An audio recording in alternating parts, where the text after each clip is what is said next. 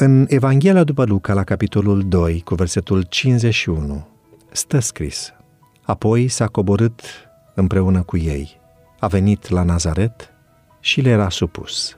Isus și-a revendicat calitatea de fiu de la cel veșnic.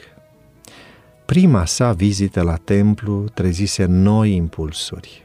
Toate obligațiile pământești au fost pentru un timp pierdute din vedere, dar deși știa acum că are o misiune divină și că între el și Dumnezeu există o uniune, nu s-a opus autorității părinților săi.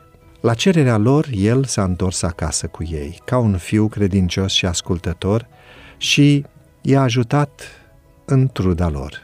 A sigilat taina viitoarei sale misiuni în inima sa, așteptând în supunere momentul în care lucrarea sa publică trebuia să înceapă, pentru ca abia atunci să anunțe lumii că este Mesia.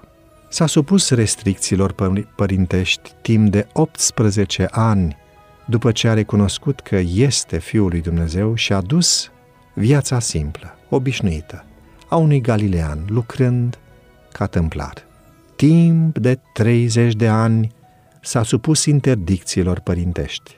Se întâmplă adesea ca înainte de a împlini vârsta de 12 ani, copiii, chiar având părinți creștini, să simtă că ar trebui să li se permită să-și urmeze propriile dorințe.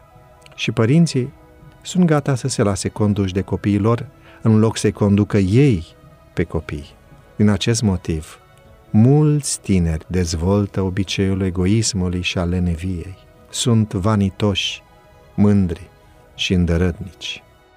Atunci când privim la abnegația sa răbdătoare, la faptul că nu a căutat notorietate și că s-a dedicat activităților sale zilnice, umile, ce lumină frumoasă se revarsă din viața sa!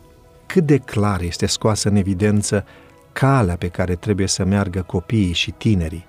Isus nu a fost într-o măsură mai mică Fiul lui Dumnezeu în căminul său modest, în ascultare de părinții săi, decât atunci când Dumnezeu a vorbit de pe tronul său veșnic spunând Acesta este Fiul meu prea iubit. Viața lui Hristos ne asigură că o viață de supunere voioasă față de restricțiile părintești și de activitate zilnică, fizică și mentală va avea parte de o binecuvântare veșnică.